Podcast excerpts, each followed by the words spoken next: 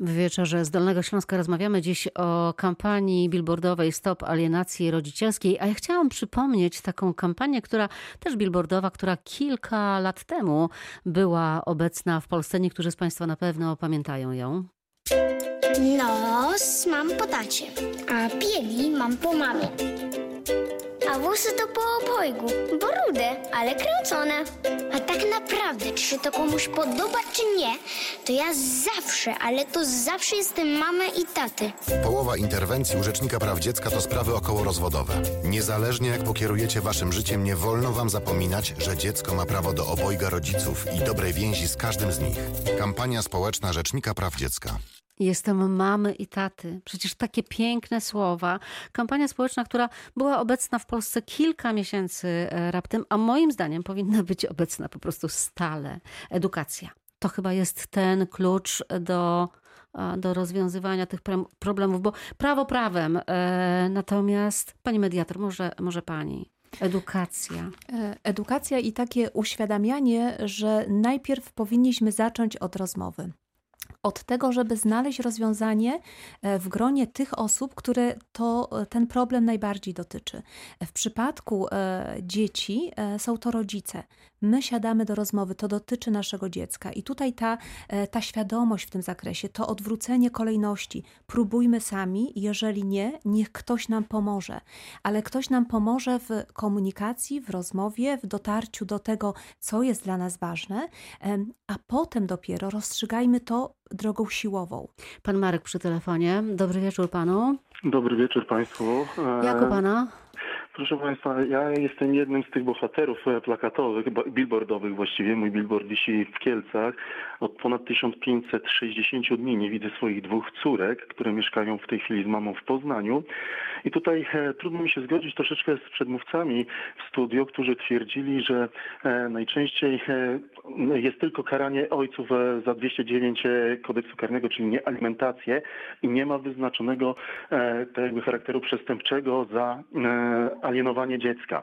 Jest, to już jest, to jest przestępstwo przemocy psychicznej 207, tylko ono nie jest realizowane e, przez sędziów, którzy no niestety w Zaraz większości skomentuję to, co pan mówi, e, rzecznik sądu, bo tutaj mamy Mhm.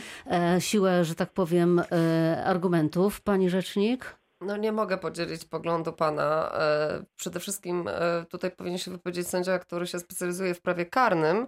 Ja jestem sędzią rodzinnym, ale żeby sąd karny mógł orzec przestępstwo z artykułu 207, czyli przestępstwo znęcania, to musi poczynić określone ustalenia, które właśnie wynikają z kodeksu karnego. I ten przepis nie jest wystarczający do takiej sytuacji. Zdecydowanie jednak e, pomiędzy znęcaniem psychicznym a udowodnieniem komuś, że celowo utrudnia kontakty, ogranicza kontakty, czy właśnie y, kradnie dziecko, nie boję się tego powiedzieć, wywożąc dziecko 100 km, 200 km, 300 km, to przestępstwo z 207, y, ja rozumiem subiektywne odczucia osób okradzionych, że czują y, się oszukane i odbierają to jako znęcanie, bo często słucham tych rodziców. Natomiast z punktu widzenia regulacji prawnokarnej e, to przestępstwo nie jest wystarczające do tego typu sytuacji. A jak jest, e, pani sędzio, w e, m, procedurze niebieskiej karty? Tam jest wyraźnie zaznaczone i to również Ministerstwo Sprawiedliwości już kilka lat temu nawet to zaznaczyło, że izolowanie dziecka od drugiego rodzica jest przemocą psychiczną traktowaną na równi z biciem, opluwaniem, szarpaniem, popychaniem. Tak, ale ja tak tutaj nie chcę się z panem przerzucać na argumenty prawne, dlatego że e, jako e, sędzia rodzinny e, zdecydowanie jestem zwolennikiem tego, żeby dziecka nie okradać z żadnego z rodziców i żeby dziecko miało i mamę i tatę.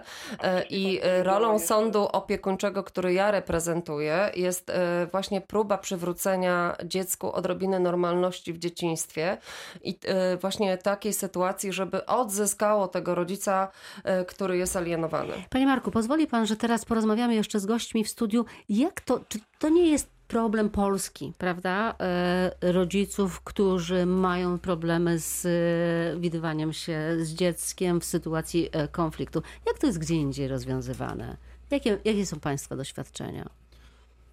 Proszę Może bardzo, ja. panie Przemysławie. Z, z informacji, które można powiedzieć przez całą kampanię, można powiedzieć, dowiaduje się po kolei. Przykładowo w Belgii z automatu, jeżeli dwóch rodziców się rozstaje, to jest, można powiedzieć, opieka naprzemienna, tak? I to wchodzi po prostu z automatu, a później ewentualnie są zmiany. To możliwe jest w Polsce automatyczna opieka? Generalnie, e, jeżeli chodzi o prawo polskie, jeżeli e, dziecko e, posiada dwoje rodziców i nie było żadnej ingerencji sądu, to oboje rodzice mają pełnię władzy rodzicielskiej. Więc sam, sama sytuacja, że faktycznie rodzice się rozstają, nie zmienia tego, że oboje rodzice mają pełne prawa do dziecka. Dopiero orzeczenie sądu może cokolwiek zmienić w tym temacie. No i problem zaczyna się wtedy, kiedy nie respektuje się tych orzeczeń. Tak. Dokładnie. E, o Skandynawii e, rozmawialiśmy też e, trochę, jak to tam wygląda. E, zna, zna pani, pani sędzio, e, tamtejsze rozwiązania. Znaczy z informacji e, przekazywanych wynika, że jeżeli mamy do czynienia z pieczą naprzemienną, to bardzo często rozwiązanie polega na tym, e, że e, dziecko nie opuszcza mieszkania, tylko rodzice się przyprowadzają i wyprowadzają, czyli dziecko ma stałe miejsce, jedno łóżko, jeden pokój e, i funkcjonuje w takim poczuciu bezpieczeństwa. Raz się zajmuje nim tato, raz zajmuje się mama, dziecko chodzi cały czas do tej samej szkoły i przebywa w tym samym otoczeniu. Pani rzecznik, jeszcze pojawiło się sporo też głosów tutaj z takim e, żalem no, do sądów. Ja to rozumiem. E, Z takiego ludzkiego punktu widzenia, rodzic, który nie ma możliwości kontaktu z własnym dzieckiem, który kocha to dziecko, i trzeba tutaj przede wszystkim pamiętać, że to to dziecko też e, jest e, okradzione z rodzica. E, Nie ma kontaktów przez miesiąc, dwa, rok. Nie, nie zagra z tatem w piłkę, nie usiądzie tacie na kolanach. Mama nie przytuli, jeżeli to jest alienacja w wykonaniu taty. Więc ta cała krzywda to są ogromne emocje.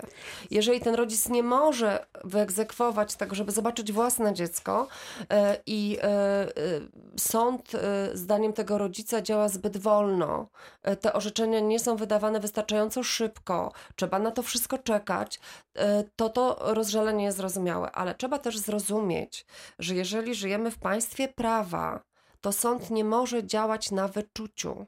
Sąd jest związany przepisami, czyli musi przeprowadzić dowody w taki sposób, żeby było to zgodne z prawem.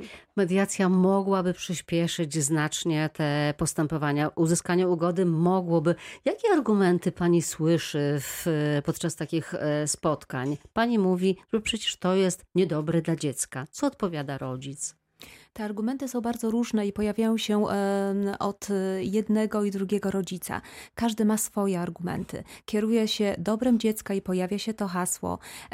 Tutaj pojawia się jeszcze taki problem, na który chcę zwrócić uwagę. Rodzice nie, nie do końca też zastanawiają się często, e, dlaczego ich dziecko zachowuje się tak, a nie inaczej. To dziecko jest w konflikcie, jest w konflikcie lojalności. E, Ja często używam takiego określenia, że dziecku zburzył się taki domek z klocków Lego, które sobie poukładało, tak? Rodzice muszą go odbudować. To już nie będzie ten sam dom. E, I teraz dziecko zachowuje się różnie. Czasami na widok taty e, zaczyna płakać, trzyma się mamy, nie chce pójść. I proszę zobaczyć, mama odbiera to jednoznacznie. Kontakty są złe, dziecko boi się, dziecko nie chce pójść. Ojciec ma e, złość do mamy o to, że mama tak nastawiła, a tak naprawdę to dziecko pokazuje swoją sytuację, swój, e, swoją bezradność w tym wszystkim, zagubienie, zaburzenie poczucia bezpieczeństwa. No bo też e, często używany argument jest taki, że no nie ma więzi między tym rodzicem, który dawno nie widział tego, tego dziecka, czy to matki, czy, czy ojca, prawda? Tak, dokładnie. I A najgorsze- tę więź trudno budować. Jak Ciężko się... budować. Jeżeli przykładowo, nie wiem, jak ojciec nie widzi rok czasu czy dwa lata y, dziecka, to niestety, ale odbudowanie tego to nie będzie miesiąc czasu, tak? Jeżeli przykładowo rodzic by chciał wiedzieć częściej to swoje dziecko, to w tym momencie niestety nie jest to możliwe, bo dziecko może płakać, tak? E, To posłuchajmy jeszcze pana Macieja. Dobry wieczór panu. Dobry wieczór. Panie Macieju, jak u pana? Ja bym chciał zwrócić jeszcze uwagę na jedną taką bardzo ważną rzecz. Ja nie widzę swoich dzieci za bardzo w chwili obecnej. E, Moja e, była żona nastawia dzieci przeciwko mnie i to bardzo mocno, mimo że byłem rodzicem takim pierwszorzędnym dla dzieci. jak e, sobie rozwód zafundowaliśmy, można brzydko powiedzieć. Natomiast ja mam takie duże, duże ale do też niepełnej znajomości przepisów prawa przez sądownictwo. Dlatego, że chociaż Sądownictwo, nieznajomość prawa? Dokładnie. Mhm. Tłumaczę o co chodzi. Prosty, prosty przykład. E, jeżeli strony są skonfliktowane, jest taki fajny przepis, który mówi, że można rodzicowi, który nie sprawuje opieki bezpośredniej nad dzieckiem, ograniczyć władzę rodzicielską, jeżeli rodzice są skonfliktowani. I tam jest kwestia można. Natomiast ja w wyroku chociażby usłyszałem, że należy bezwzględnie pozbawić drugiego rodzica władzy rodzicielskiej. I tym ruchem, że tak powiem, zostałem pozbawiony i wizyt w przedszkolu, wizyt w szkole, jakiegokolwiek możliwego dochodzenia tego, żeby dzieci były, e, miały ze mną kontakt. Pewnie trzeba byłoby głębiej wejść e, w ten problem, żeby to e, rozstrzygnąć. Nasza audycja zbliża się już do końca. Jeszcze taki jeden może wątek, który możemy na koniec poruszyć. To jest kwestia tego, że to, to okradzenie, jak pani rzecznik e, mówi, z jednego z rodziców, e, to nie jest kwestia tego, że to dziecko jest małe i to przejdzie. To zostanie na całe życie. Ja mam wrażenie, że nie wszyscy to rozumieją. Kto się podejmie tutaj komentarza? Znaczy to jest prawda, bo e, przede wszystkim e, ten rodzic, który podnosi, że kocha dziecko e, i że to dla dobra dziecka nie chce, żeby to dziecko miało kontakty z tym drugim rodzicem, to po pierwsze wykazuje się dużą niedojrzałością, po drugie tak naprawdę swoje emocje negatywne pod adresem byłego partnera przedkłada nad potrzeby dziecka. Największym problemem jest to, że te osoby nie rozróżniają tych emocji.